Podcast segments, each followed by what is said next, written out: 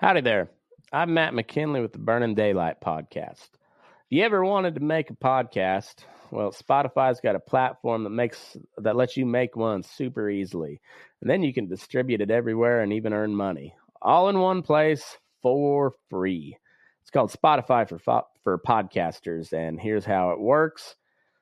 Spotify for podcasters lets you record and edit podcasts right from the phone or computer. Uh, so no matter what uh, your setup is like, you can uh, start creating today. Then you can distribute your podcast to Spotify and everywhere else podcasts are heard.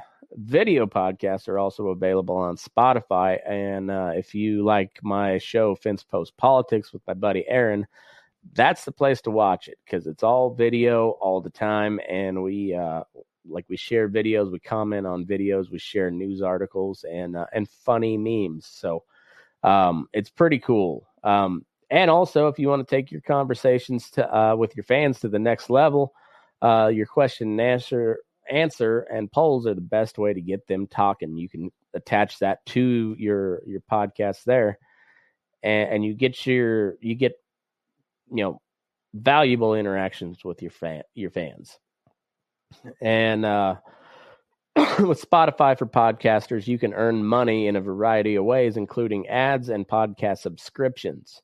And best of all, it's totally free with no catch, and that's uh, that that is true. Um, supposed to do a testimonial here, um, but anyways, this is the the podcast I use or the podcast uh, host that I use. I like Spotify. They're uh, they're very good on just letting you do your thing uh, with uh, with no catch to it. Uh, there's a good reason why Joe Rogan hosts podcast on Spotify, and, and this is uh, this is a great way to get started if you if you have ever thought about starting a podcast. This is where I would send anybody to go. Um, best thing you can do is just download the Spotify for Podcasters app, or you can go to spotify.com slash podcasters to get started. And yeah, if you've ever thought about just doing a podcast, or if you're tired of paying a monthly service that uh, doesn't seem to do much for you, Spotify Podcasters is your spot. So uh, go to spotify.com slash podcasters or download the app today.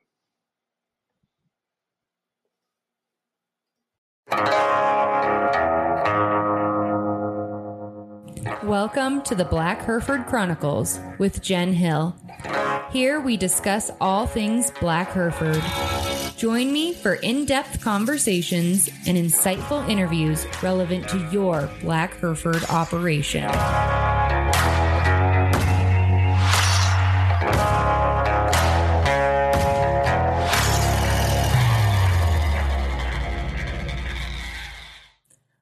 On a data kick for a while now. I can't help it. I love data. I spend time sifting through analytics for just about anything I can get my hands on. It's a weird, nerdy fascination for me. But in business, it really matters. In business, they say you cannot manage what you cannot measure. And that's true. In order to make the best business decisions, we have to know what we're really looking at. The same can be said for breeding choices in our cattle. Data matters. There's a lot of data we can collect about our animals to help inform our choices. And I've talked a fair bit on this podcast about the importance of turning in weights and the basics. But what about digging deeper? We've been getting carcass ultrasounds done on our registered yearlings for a few years now, and it's really provided useful information for both breeding and marketing, and it benefits the association. The ABHA age window for submitting ultrasound data is 300 to 500 days old, and we really try to nail getting it done right at a year since that's when they get adjusted to anyway. It's helped us pinpoint where we're good and where we need to grow and make better breeding choices with our eyes wide open. Carcass ultrasound is such a powerful tool, I figured let's talk about it on here. Clint Shults is a CUP lab technician ABHA member, a good friend, and an all around awesome guy who let me talk him into coming on and sharing some of his vast knowledge about carcass ultrasounds and their values to seed stock and beef producers. I am here today with a good friend and an excellent cattleman, Clint Shults who's also an ABHA member. And he is involved in some really interesting data gathering. A lot of you guys that have been listening know that I talk about the importance of data a lot. And we've talked about weights and turning in all of that birthing data and weaning data. But there's more that we can be doing, and that would be collecting carcass data. And Clint is really excellent at both promoting that and explaining why that matters. So I thought, what a great opportunity to have him come on and talk about ultrasounding and carcass ultrasounds and what they can do for us as producers. So, Clint, why don't you take a minute to kind of talk about yourself and your background in the industry and what it is that you do? Okay. Um, thank you. Thank you for inviting me to uh, join you in this discussion. I've uh, been looking forward to it for a couple of weeks. Um, I, uh, personal background, I graduated from the University of Wyoming in 1992 uh, with a bachelor's in animal science. But don't hold that against him. Yeah, I know. you bet.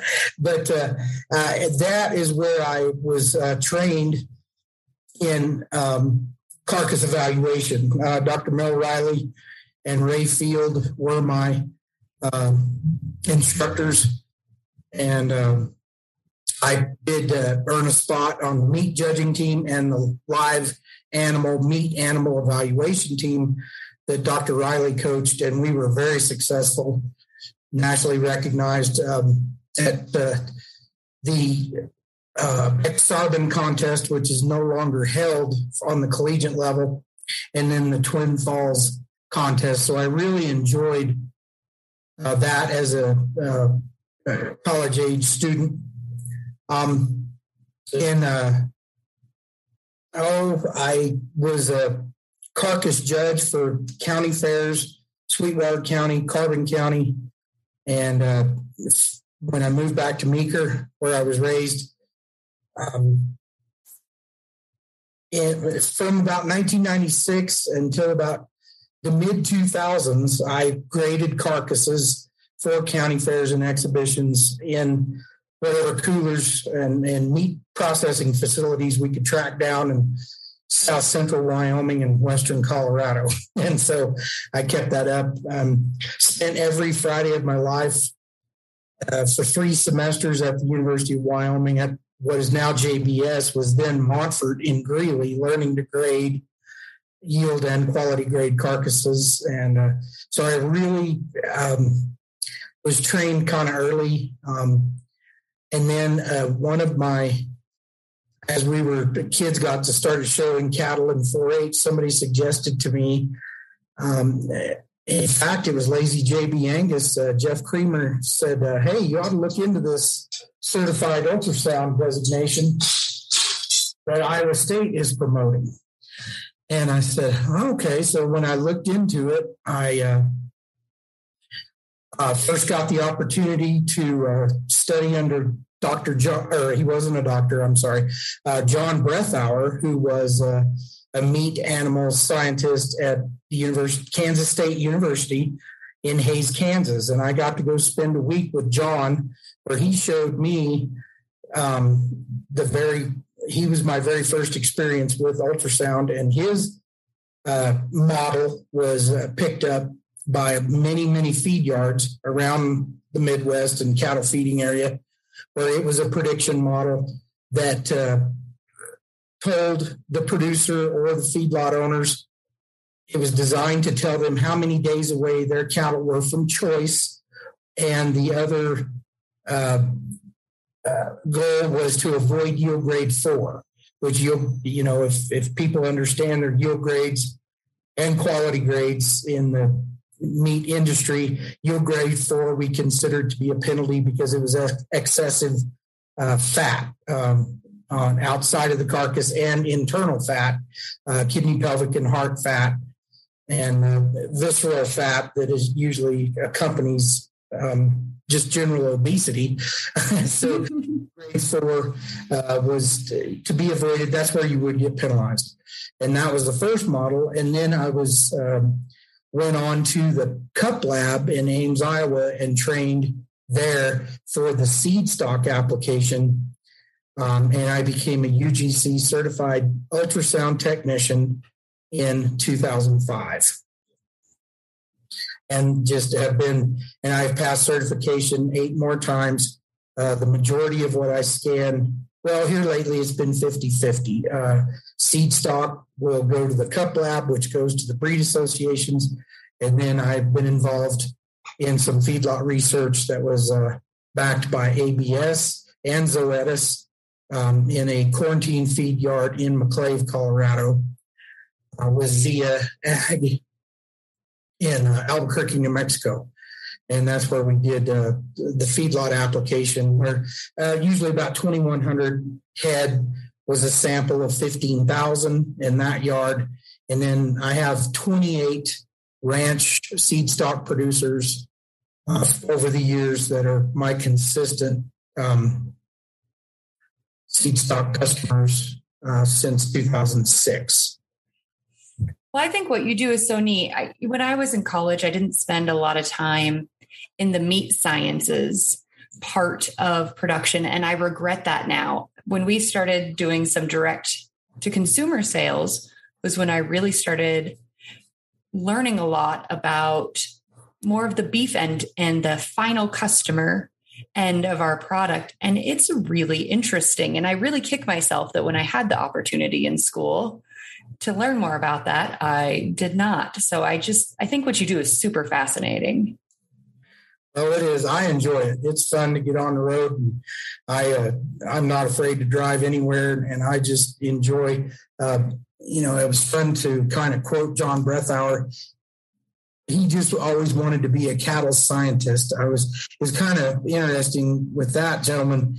He uh, unfortunately passed away uh, from melanoma, but I tell you what, he had to have been one of the toughest individuals uh, I had ever run into because he had been diagnosed with that in 2005 when he was training me. And I mean, we were in Hays, Kansas in mid June. We were out there in 102 degree heat at that research feed yard, and he, you know, you didn't even know he was ill. Uh, he would drive himself to Minnesota, and it was fun to really be able to learn from him and just the basics of, of what we were looking at and how to prepare the cattle properly. Um, it's funny when you're in the show world, you always want their head up. And in ultrasound, you'd prefer to have their head down. Hydraulics have uh, made that sometimes a little bit difficult. and just the little odds and ends and tricks that somebody like him, I don't know how many cattle he'd actually scanned before he uh, left us. But uh, I do know it was an interesting story. He won a $150,000 cash prize to the Kansas State University, and he uh, beat uh, several renowned feedlot people in a carcass contest in the mid 1990s. And uh, he loved telling that story.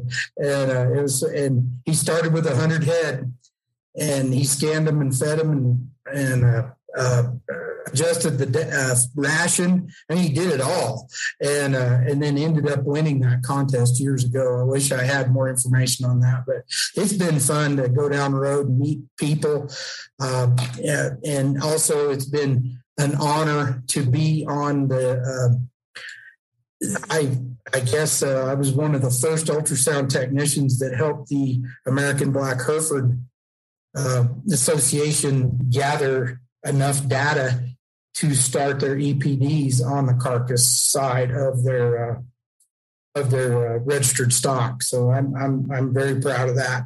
And with uh, Brock Johansson and Jen and Logan Hill, um, where you know we contributed. They needed a thousand specimens, and uh, I think it took four years, eh, four or five. Yeah, you know better than me, but uh, you know it was fun to be in on in on that. So then focusing on the seed stock end, obviously, of carcass ultrasounding, why do seed stock producers need to do it? What is the purpose? Uh, well, first of all, I've kind of learned um, their customers need to care and have, uh, uh, I guess, their bottom line needs to have uh, some carcass consequences, if you will, or uh, I don't know how to phrase that. It needs to be something that's important to the producers that I go to because it's important to their clientele, if that makes any, yes. any rational sense. Because uh, sometimes where you and Logan just moved from and where I am still, this is country that typically hunting season um, dictates when they get their cattle out off, off the property and off the grazing permits. If you have federal land, um, even the feds and the BLM and the Forest Service uh, profit from the hunters. And uh, so many, many people in this area were taught that just get them going, get them weaned, and uh, let the next guy deal with the carcass end of it and feeding end of it and that kind of things long as you got your check by Christmas. And and sometimes that's still the mentality. There are some people that uh, think it's important, they're, but they're not as prevalent as they are in the cattle feeding country where you have moved to, um, where where feedlot uh, performance and success are much are in producers minds more often than they are here. So that's first and foremost. Or you have to be like the American Black Hereford Association, um, at needing to get the data collected to get going. The Braunviehs, their association was on that edge. That was an excellent carcass uh, breed of cattle. It was the B side of Brown Swiss, and unfortunately, they had some, um, uh, you know, whatever happened with uh, them as a breed association and things like that. I guess it was just an unfortunate, um, you know, they didn't collect the proper EPD data or there was some misrepresentation and they failed. But I had a close friend that won two trailers at the Wyoming State Fair feeding Braunvieh cross cattle. Uh, he killed 10 and seven of them would be low prime, you know, at, at 20 months of age. And so, but um, it has to be important to your the people that buy seed stock from you. Well, I really believe that one of the keys to being a successful seed stock person is to have consistent and repeat customers to develop those relationships that they will come back to year after year after year. And even though you may not think of yourself as in the beef business, which I think is silly, we are all in the beef business. But even if you've decided you are in the bull business or the cow business, you are not in the beef business. Your customer is. And if you want them to return to you every year, you have to be providing what they need to sell to their customer as well. And that is beef. Um, yeah, one way or another, we are in the red meat protein business. And Paul Redd, one of the things that he talks about on his sale posters out there at Redd Ranches in Paradox, Colorado, was the most important thing at the beginning for a cow calf man is a live calf. Well, and the most important thing for everybody, whether they're a consumer, producer, feed yard man, is a viable, nutritious, well carcass. And in America, we are very um, blessed and that we can get picky because in Europe and Scotland and England, we found out they truly don't care about choice or tenderness. They just, and I'll tell you what, the muscle is the biggest factor over there, and all they feed is grass in most cases on the British island. And uh, you know it's not a thing for them. And uh, and you can tell the difference. If you go have a steak in london you'll pay plenty of money but um, it will not taste as good as it does here at home. So when you ultrasound for carcass you're getting ribeye area yield grade. What else are you getting? We uh, obviously ribeye area is the easiest one to remember. Uh, one of the ones unless you've had some meat carcass training, is a fat over the ribeye, which is taken, it is the fat depth over the 12th and 13th rib. And that's also where the ribeye is exposed in the cooler if the carcasses are split at the last rib and graded manually in the cooler. That's where the ribeye is measured and the fat depth is taken. That gives you your preliminary yield grade. And uh, then, of course, that is, uh, of course, one, two, three, four, and then five being um, very you know fat. And then um, and then we do marbling which is marbling and maturity. Marbling is the intramuscular specks of fat that you see in your steak when you thaw it out. And um, and then that uh, most of that boils down to juiciness and things like that. And uh, uh, truly doesn't really have that much to do with tenderness uh, that is more of a genetic muscle type thing. Uh, it has a lot to do with just juice and flavor, um, in my opinion. But because uh, tenderness is uh, can be affected in a lot of different ways. Um, aged beef is usually carcasses that are hung uh, past 21 days um, after harvest, and then. But marbling is something that is very important and is especially to the Angus Association um, and that's, you know, the, the, basis for a lot of the EPDs for the Black Hereford Association came from AAA. So, right. So, would you say that ultrasounding is a suitable replacement for the actual carcass data, or where do you see it in that picture? For seed stock producers, um, one of the things you got to keep in mind, ultra uh, seed stock by their very nature we try not to harvest them at 20 stage. We try to get as uh, many years out of those uh, superior animals, uh, male and female, that we can. So, uh, a non a live animal carcass uh, ultrasound is the best way to collect that data. And if you can look at the trends, it has worked. Now, it is you know, I've lost a couple, a couple of customers. Um, they got frustrated because the data that they got back from me did not exactly fit or um, measure the exact same as somebody going in and hand grading. But what a lot of people don't seem to understand is the grading done on in a true packing facility, say JBS or Swift or you know any of those places those guys are not putting that ribeye measuring card on the ribeye and counting every dot. You couldn't do that when you're at a plant of 3,500 per shift being harvested. They are just looking and rolling. Those federal graders are looking at the carcass up and down. They turn it, look at the KPH fat, and they just roll it a two, and they either give a choice, prime, or select. They do not. Um, they will, if it has to go to the regrade line, um, if it's requested, then they'll hand measure, but only when requested. Um, if somebody thinks they're off or the or the federal grader's having a bad day or his steel broke, it's funny to see a guy that's under five foot five. He can't see the carcasses or the ribeyes on the rail. Right. So many people say that well, ultrasound doesn't give you the same results. Um, it, I think it's more accurate on back fat, especially if the technician is certified and knows what he's doing. Uh, the skinning process can alter the back fat measurement on a carcass in a cooler very easily. Uh, how the cattle are handled prior to harvest can affect marbling.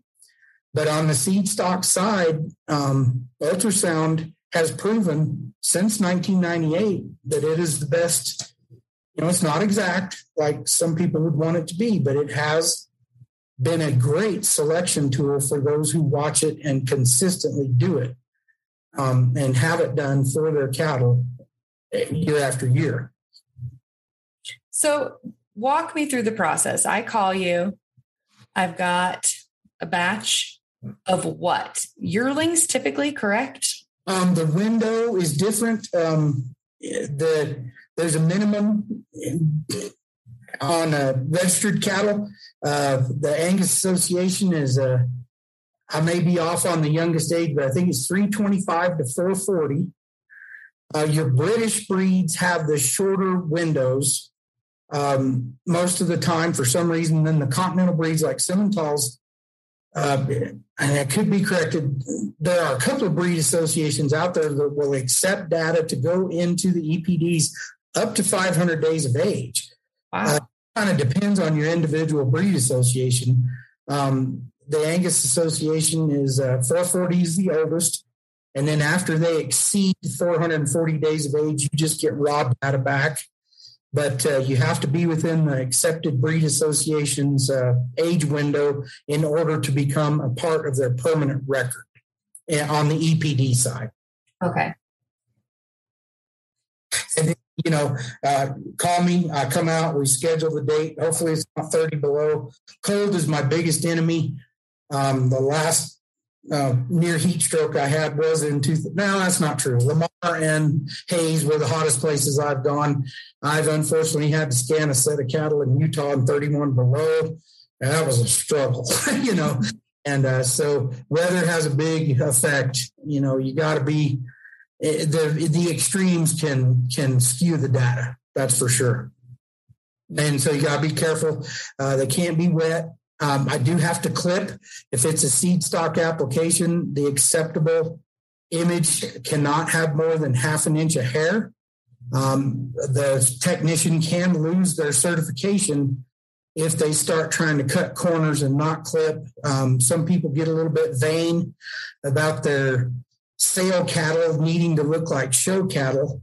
And what they don't seem to understand or they don't read the small print is in order to, for it to be an acceptable image, you have to, you know, uh, be within these parameters. Uh, feedlot cattle are usually pretty slick. You know, you, that's not an issue, but uh, but then other people are very proud. The clipper tracks are hideous, and uh, if you're hurrying and trying to hustle, you know, most guys, uh, the big uh, the big ultrasound guys, high volume guys, they're doing 200, 250 a day. So you're talking two minutes an animal starting at eight in the morning, ending probably at six at night. You know, they're rocking 25 head an hour and the clipper tracks can get kind of rough. It looks like a brand inspector had a bad day if you're not careful. With the Association, you got a you got a track that goes from the hook bone back to the pin bone that's where they're collecting the rump fat uh, depth, um, and and then uh, right between the last two ribs, and then you do a uh, an image that goes perpendicular to that to get the marbling images. Normally, you're taking six to seven images per head for the seed stock. Um, the feedlot application is one one image right across the last three ribs. Well, the good news about the clipping if you are the one doing it, you're also such an excellent fitter that you make it look pretty.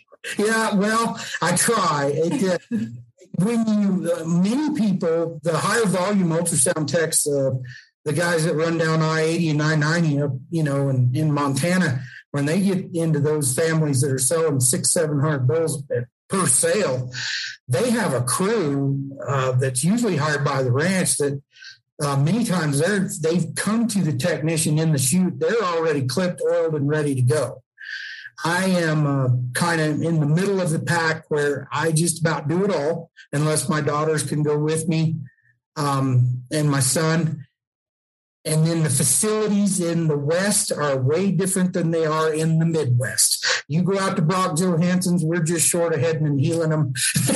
and uh, I tease him really bad, and uh, and then but you get into eastern Wyoming and eastern Colorado, and you know it becomes a silencer indoor situation, and it's much much easier to get the cattle prepped, and and usually the day, you know, when you can do 180 at Jimmy Croissants and you're done by six in the evening, and then you go out to uh, eastern Utah or western Colorado. Sometimes it takes seven hours to do 65 head.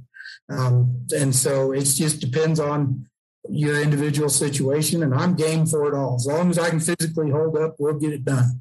You know, so. So then what happens after you take those scans? Uh, they go to the hard drive on my computer. I transfer it to a thumb drive. And usually now, Uh, back in the 90s, when this got started, it had to go on a floppy drive and actually FedExed. You just lost everyone under the I know, age I'm of sorry. 30. I'm so sorry. Floppy disk. And if anybody calls and talks to Mark Henry or Patrick Wall or even Rico King there in Arkansas, they they will tell you uh, they would get uh, 12 to 30 FedEx packages a day with these floppy disks in it. And since that time, if I get it on a thumb drive and if you have internet in your barn, I can upload it to the CUP Lab and they'll have the images back to you in three or four days. It used to take an average of seven to eight. And if you wanted it rushed, it, and so technology, as we all know, the laptop you bought last year is a paperweight. You can dang near get as much done on your phone as you can any computer that you buy today. So it's just amazing how fast the turnaround time is. But it goes to the lab. The technicians in the lab are in a controlled environment inside. They interpret your images and how all technicians, your image is either acceptable, marginal, or rejected. And if your images are rejected, um, you do not get data back on that particular trait or that entire individual. So most of us who maintain our certification are running 91% or better on our images. Um, and that's even the new guys. And uh, that's how we're graded and how we pass our certification test. And then when even marginal images will go on into the breed association and be interpreted and calculate the EPDs. But most of the time, you try to shoot for uh, acceptable images, keep your machine in good shape, and protect yourself and your equipment, and prep the cattle correctly. And, and that is what has maintained the integrity of ultrasound data collection since 1998. So then, do the producers have to report that data to the association? Does that automatically go over? Um, it is treated much like your health history. it's surprising how uh, they really um, do, in my mind, an excellent job of, of protecting that information. So, I, unless my customer shares with me what happens, which many of them have, I can't go and, and tell the CUP lab, hey, what this one read or what that that those that information belongs to the producer. And so from the CUP lab, when you fill out your barn sheet, you have also filled out and signed a an agreement that you have given the CUP lab or the two other interpretation labs in the country permission to send that data to the breed association. And that is between you and the breed association. Um, it depends on the association whether you get raw data back and EPDs or if you just get back EPDs. It's kind of between um, the association and the producer. This episode is sponsored by the American Black Hereford Association. The annual membership meeting and dinner in Kansas City is set for Saturday, October 8th, following the Royal Affair sale the same day. The sale committee is currently accepting nominations, and you can find the rules at blackhereford.org. The National Black Hereford Open Show at the American Royal will be Sunday, October 9th. The ABHA is also currently accepting board member nominations. If you think you'd be interested in serving, you can check out the bylaws on the ABHA website for qualifications or reach out to Executive Director Ernie or ABHA Secretary Jacob Marino. Their contact info is also on the website blackhereford.org. We're also sponsored by HI slash Cattle Company. We're currently offering semen on homozygous black Joe Gangster 0535. He's really a quality bull with great carcass scores and awesome growth. He's got three supreme dams in his pedigree and can bring the consistency and the growth your customers are looking for. Check out HI slash cattle company on Facebook or the website hislashcattle.com. If you're interested in getting your ad on the Black Hereford Chronicles, give me a holler. I can be reached on the Black Hereford Chronicles Facebook page or by emailing me at hislashcattle at gmail.com. Let's dig back in. So, can you talk on that for a little bit? How the ultrasound results are used in the EPDs? Um, well, it's years and years of data collection, and we're just getting the the more consistent producers are, uh, those images and that data is put into that. You know, uh, the Angus Association just leads the pack. We all know that um, they are uh, they are probably the uh, front runner in data collection. Sometimes, well, and they have an EPD for absolutely everything, so they're really good. Sometimes, you know, I, I I don't know. I, it it can get a little excessive because should be just a tool because I'm also a live evaluator and I listened to your podcast with Dr. Callahan and he coached against me. That's it. And his team, they were rock stars. But uh, the giving up on the physical appearance and the structural correctness and the things that we all know to admire with our eye should never that should be first and foremost in my opinion. And then the epds i don't care if it's weaning weight birth weight those things should just be tools. And the same thing with carcass. It's just uh, one of the things with carcass data on seed stock is if you need to improve or if you're being paid or if you want to earn those premiums that's where you better spend some time and, and educate yourself. Is this a carcass improver and is this what I need today? Or do I need to work on birth weight or weaning weight? You know where do I where is where am I in my particular circumstance? And that's where I think EPDs come in and help. They've proven themselves especially on the birth weight thing. And if people aren't um, if they don't misrepresent and and are truthful about their data uh, submissions we all know that they can help. And and and all of it just needs to be a tool but physical um, phenotypic evaluation should never come before an epd in my opinion well and it's just another selection tool especially with the ultrasound at the end of the day you know it's about knowing your customer and then focusing on those areas that you know you want to hit. For us, a lot of our bull customers are commercial guys, all of them are commercial guys. And beef production is really important to both our commercial herd and their commercial herd. We put in a commitment and a focus on getting that data in and making the appropriate choices. And we've seen it benefit our own program. You know, we've won yield grade competitions. Our commercial herd is doing great off of our Black Hereford bulls that we are getting that data on.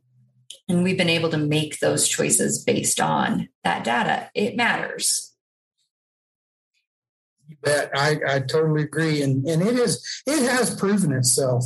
Um and I've had, you know, I, I know it has. And you just got to look at the trends and Drovers Magazine and, and any of the research data, Texas Tech, Texas A&M, Kansas State, they will tell, you know, they've got plenty of data. The, the amount or the the incidence of cattle reaching choice is so much more prevalent now in the 21st century than it was in the 70s and 80s. Uh, select, or they used to call it good, you know, and just to make it easier on the ear, when I was in college, is when they went from calling it good by the USDA to select.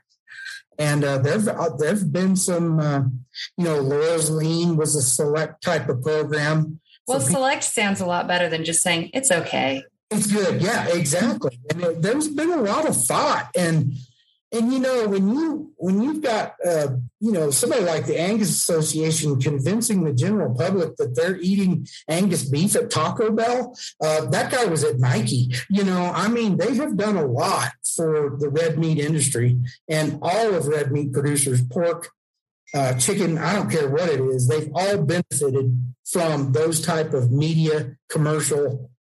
Uh, you know, people just getting on that bandwagon, and then the, the doctors with the carbohydrate or high carb diets or you know getting off the high carb diets and uh, things like that is just done a lot but well for those of us who have a taste for a good steak um, it is and and some of this uh, farm to table type little meat businesses that have sprung up it means a lot. Um, and accurate carcass data helps those people that uh, I can think of several families that that do a little side business with with uh, custom fed beef, and uh, they do well.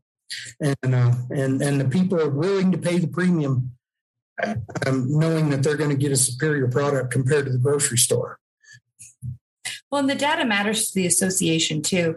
There's been a lot of talk within ABHA about our EPDs and where they're doing well and the places where they are missing and how to improve that. And no matter what the board decides to do with EPDs, none of it'll matter if we don't have the data to back them up. And that's an important message for breeders to hear. You have to get that data. And sometimes that means ultrasound and getting that ultrasound data, even if you're not sold yet, that it will benefit your operation, which it will. But even if you're not there yet, if you're not sold, it will benefit the association. It will benefit those EPDs, and you need those EPDs. And, and one of the things that I reached out to Mark Henry and a couple other people, but what a lot of people don't seem to understand is that um, all of us, especially uh, this year, you know, with the fuel and things just going off the charts, silly. Uh, many of them try to uh, cut costs and they think genomics or just pulling hair is uh, suffice enough information about carcass. What some of those people may or may not understand, and, and we live in America, you do what you want but do please understand that ultrasound data is the basis for 99% of all the data in the AAA or Angus Association database.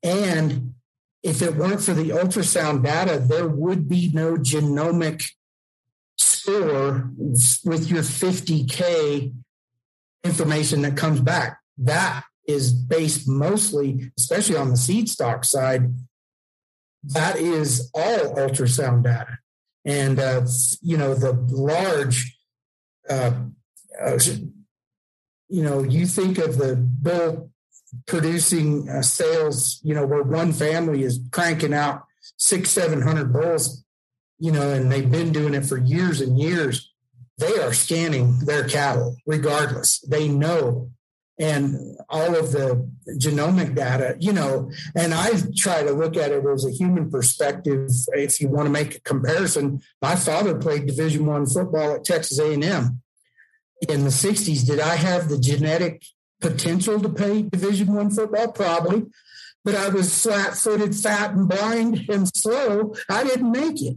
You know, But did I have the DNA? Probably a little bit in there. But, uh, and then I had a first cousin play for Baylor in the 80s. Um, he was fast and it just, I was mean enough, but I wasn't quick enough, you know?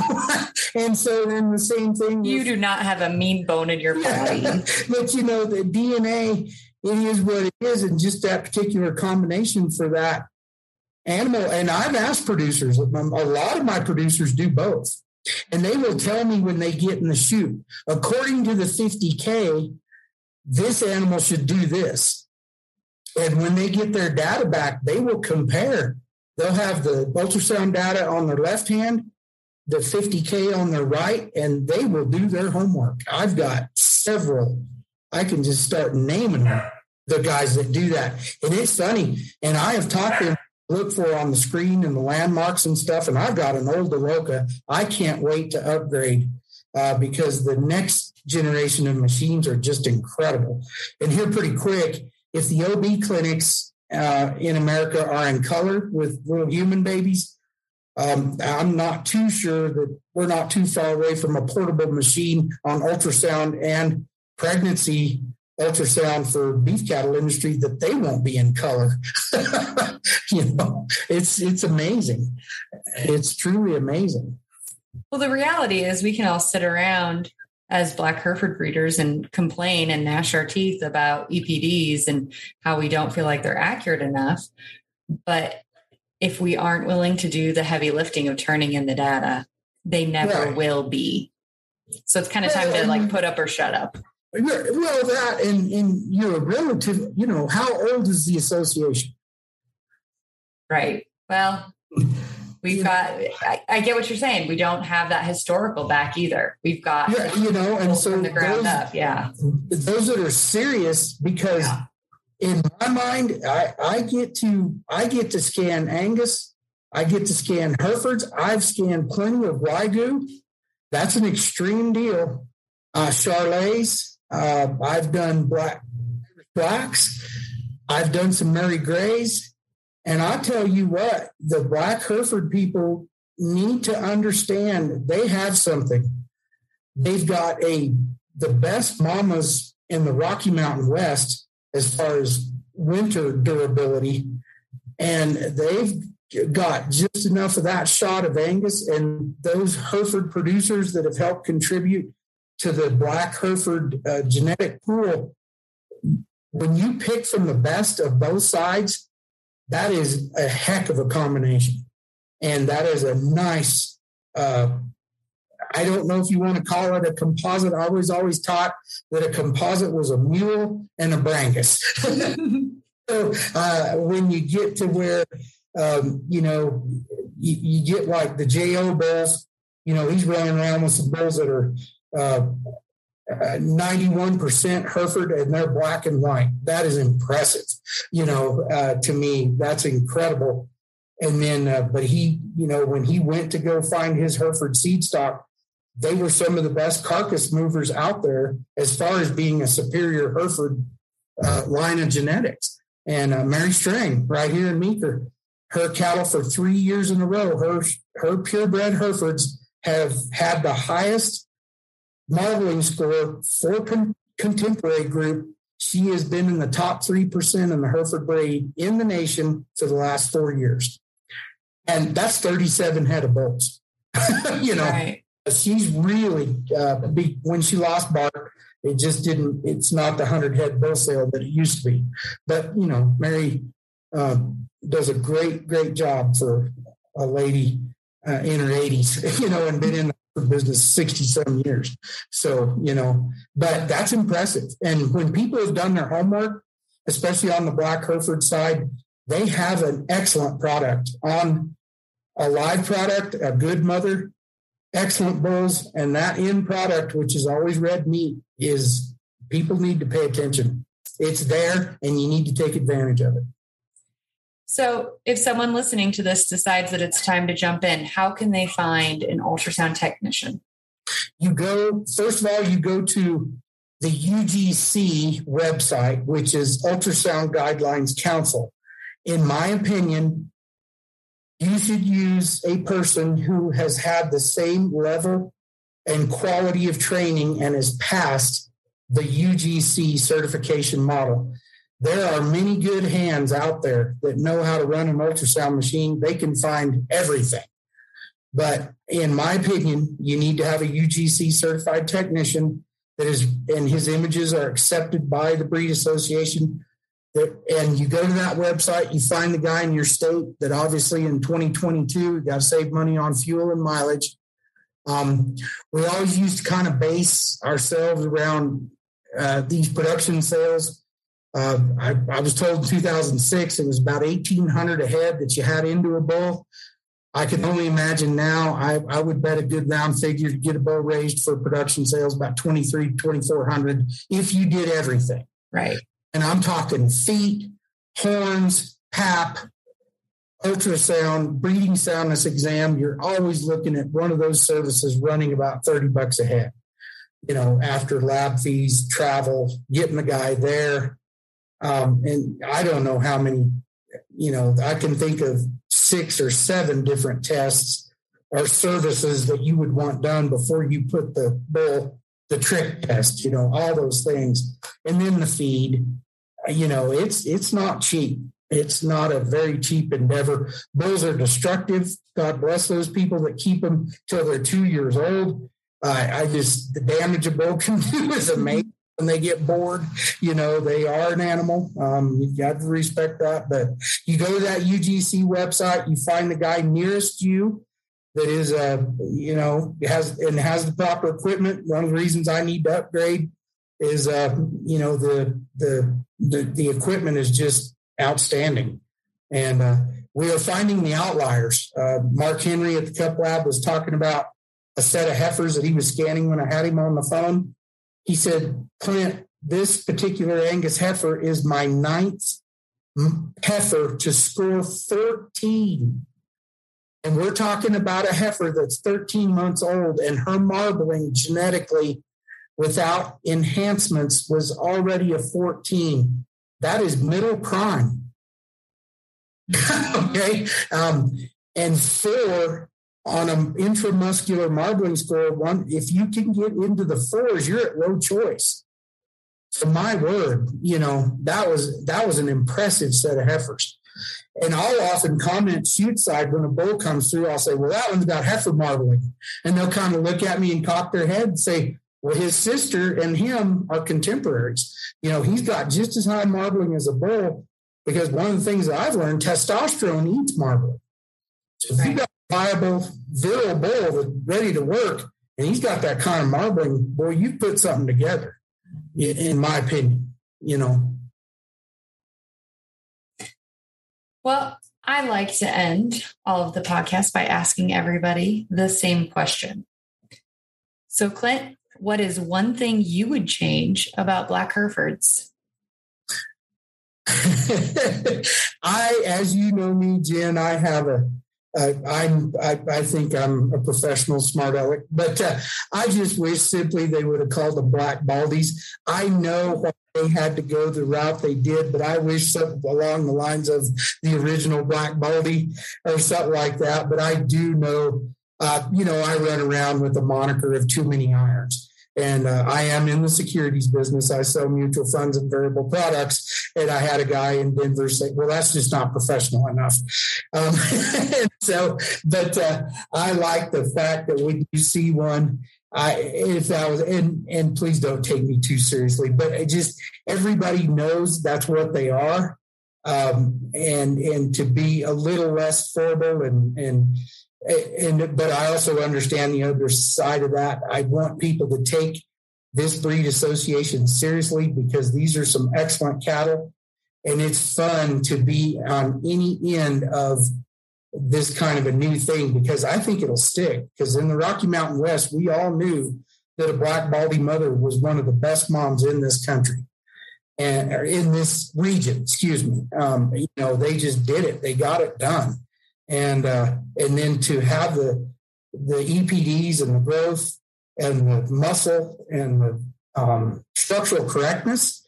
I mean, um, you know when somebody's an old line Angus breeder from the 80s and you get that shot of a good stout big-footed Hereford in there and you change that structure and widen up their base and they're bigger footed, they've got a deep heel and that combination of both of those type of genetics to make a really good black Hereford is impressive.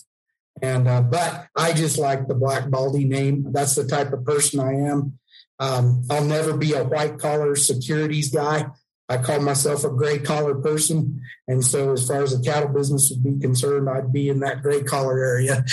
so, well, I'm right there with you. I've been pushing the more than a baldy tagline pretty yeah. hard the last few weeks. Yeah. So. I just think it's a cool name and it sticks, and everybody knows what you're talking about. Yeah, um, that was my theory. Everybody already associates us with baldy anyway, so we might as well own it you know, and and that's fine. You know, I mean, I, I understand American Black Hereford, and I know a, a, certain level of professionalism is necessary, but at the same time, I wish we could all just kind of um, sit back and not take ourselves so seriously, and let the performance and the measurements and the flavor, uh, you know, let that speak for itself, and and get the information out there. Well, and what we're doing is so good that Hereford is essentially advertising for us right now. Anyway, I don't know oh, if you've yeah. seen any of their ads in the last year or so. It's all black baldies. Oh yeah, um, you know it. Uh, you, you get the you know whatever it is, and uh, and just as a technician goes, black hair, black hided cattle are much easier to scan than the red and white cattle. you can pop that image so much quicker and use so much less oil. It's not even funny, but uh, the the new machines and the new technology have uh, even that uh. But boy, at first, back in 2005, it, you when you were at the UGC test and you saw a white Charolais type cross, you just groaned. And then if you if it was Red Angus or Hereford, those images were so dark back in the day, and it's just weird. Uh, uh, the black cattle, it didn't matter, you know, Simmental, whatever. Uh, any of the black hided cattle, that image came to you so much faster back in the day. Uh, that's not near as big of an issue as it used to be, but uh, it, it sure makes the day go faster. well, it's the opposite for branding. I always complain. Oh, yeah. The red ones are easier for me to brand. Oh, heck yeah. Oh, there's no question. Isn't that fun? Yeah. Uh, ultrasound is a neat, neat deal. And, uh, you know, we owe it to the hog industry uh, and to get that. And then the repro guys too. But uh, uh, the, the uh, specified pathogen free in the 80s when you were a member of that or signed up for that in the 80s in Nebraska and Kansas. There's some of those hog ultrasound, and they called it Sonoray back in the day. And I think that was a brand or a manufacturer of the machine. But when those guys go into a hog farm, it wasn't anything to scan and probe. They called it probing, uh, 400 to 700 pigs in a day. You know, that would be the, the kill schedule for that hog farm. And that was part of the specified pathogen free thing. And then the beef industry, um, one of the ranchers in Montana, uh, he started scanning his cattle uh, in the 1980s before there was even UGC. He had Angus on one side of the highway and, and uh, Charolais on the other. And uh, one time there was a Laura's Lean story out there in eastern Colorado, and these smoky cattle came to me and they said, These all got to be select, or they don't, or they get kicked out of the program and we get fined. I said, Well, who are the daddies? And they mentioned that breeder. I wish I could think of his name. It was a Dutch surname. And I said, My word, boys, you need to understand something. He's been scanning his Charolais cattle to perform just as good on carcass as his Angus. And so those smoky cattle were dang near 90% of them were low choice. The thing that saved them was a snowstorm on I 80 going to Omaha, and it shrunk the marbling out of them. they barely made it. But I was calling balls and strikes, and boy, I was nervous. That was that was a tough job, and uh, they they got lucky.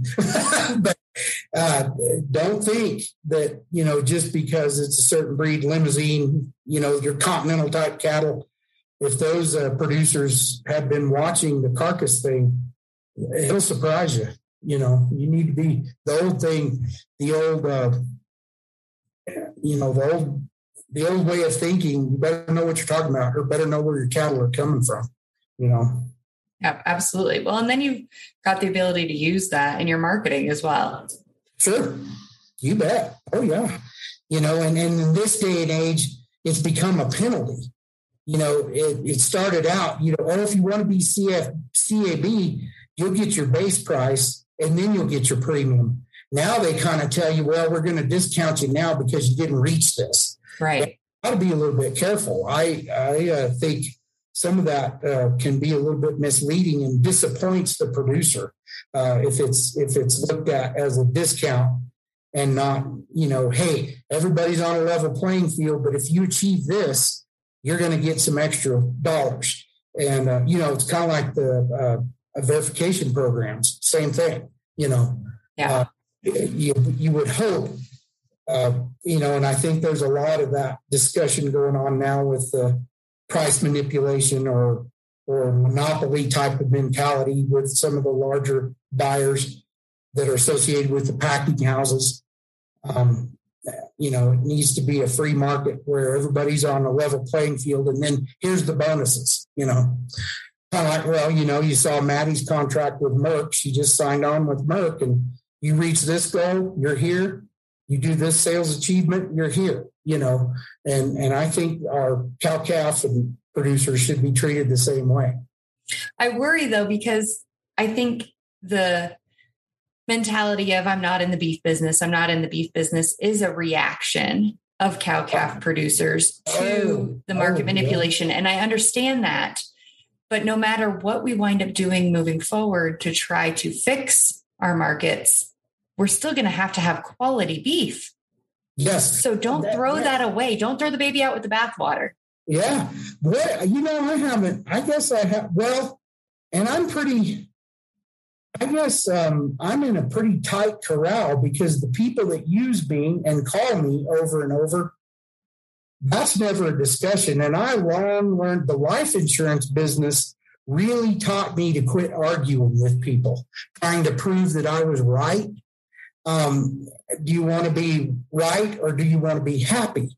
And so I think that uh, your wife has trained you well. You know, you know. I mean, you can get into a, a, a very productive discussion, and if you earn a customer without arguing or insulting their intelligence, uh, I think you've done a lot more for yourself as a person and as a group. Uh, you know, representing the ultrasound business and but yes, man, if you have a cow on your place, I don't care if it's five or five thousand, you are in the beef industry. I mean, but I kind of understand where they're going and, and, I see what they're thinking, but man, I would hope they would be careful. And with all this, people just having the food industry under the microscope and the Whole Foods lawsuit and there's antibiotics in the meat in Whole Foods. I really wonder how much, you know, you got to watch that.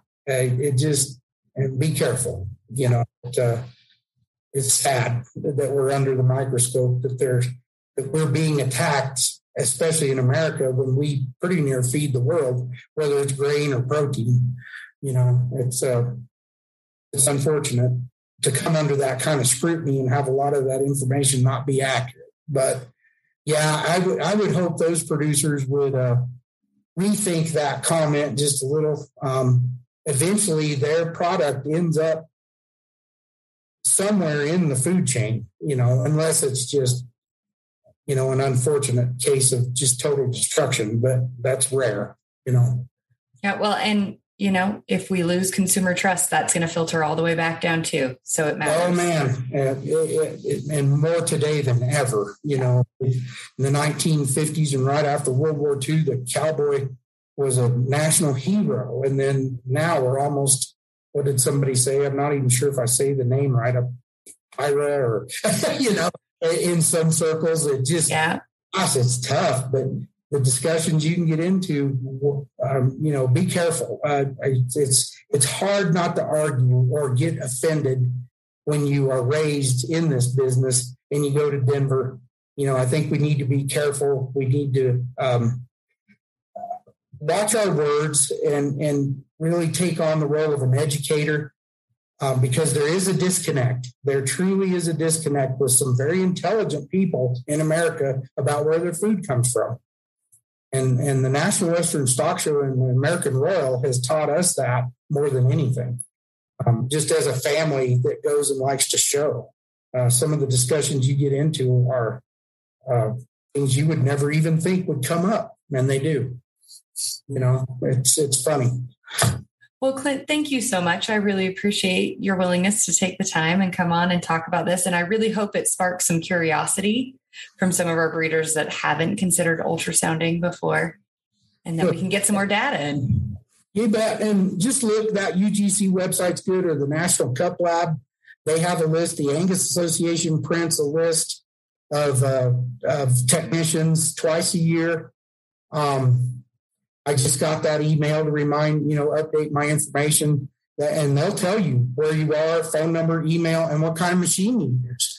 Uh, some people are picked based on their equipment uh, to come and do their cattle. I do know that is a thing um, now. And uh, well, and if we could find you, it when we were, you know, out in literally the middle of nowhere, yes, in rough country, and we could yeah. find someone everybody yeah. can find someone. Oh, yeah, and, and, and you know, I know there are a few of the old timers that don't want to get online or anything like that, but send somebody in their family knows how to get online, and uh, you can do that. And um, no, it's it's not hard to find a tech.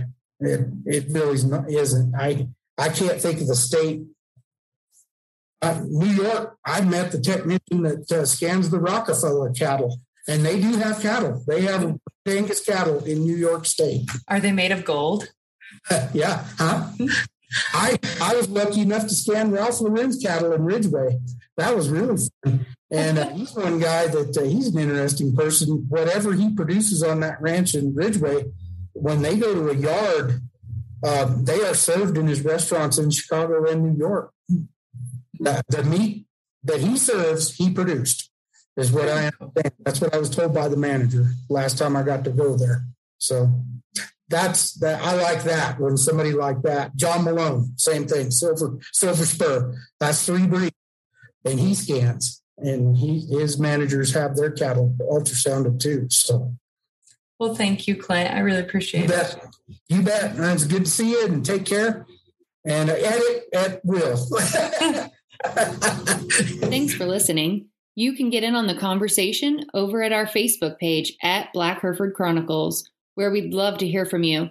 Of course, don't forget to leave a review wherever you get your podcasts.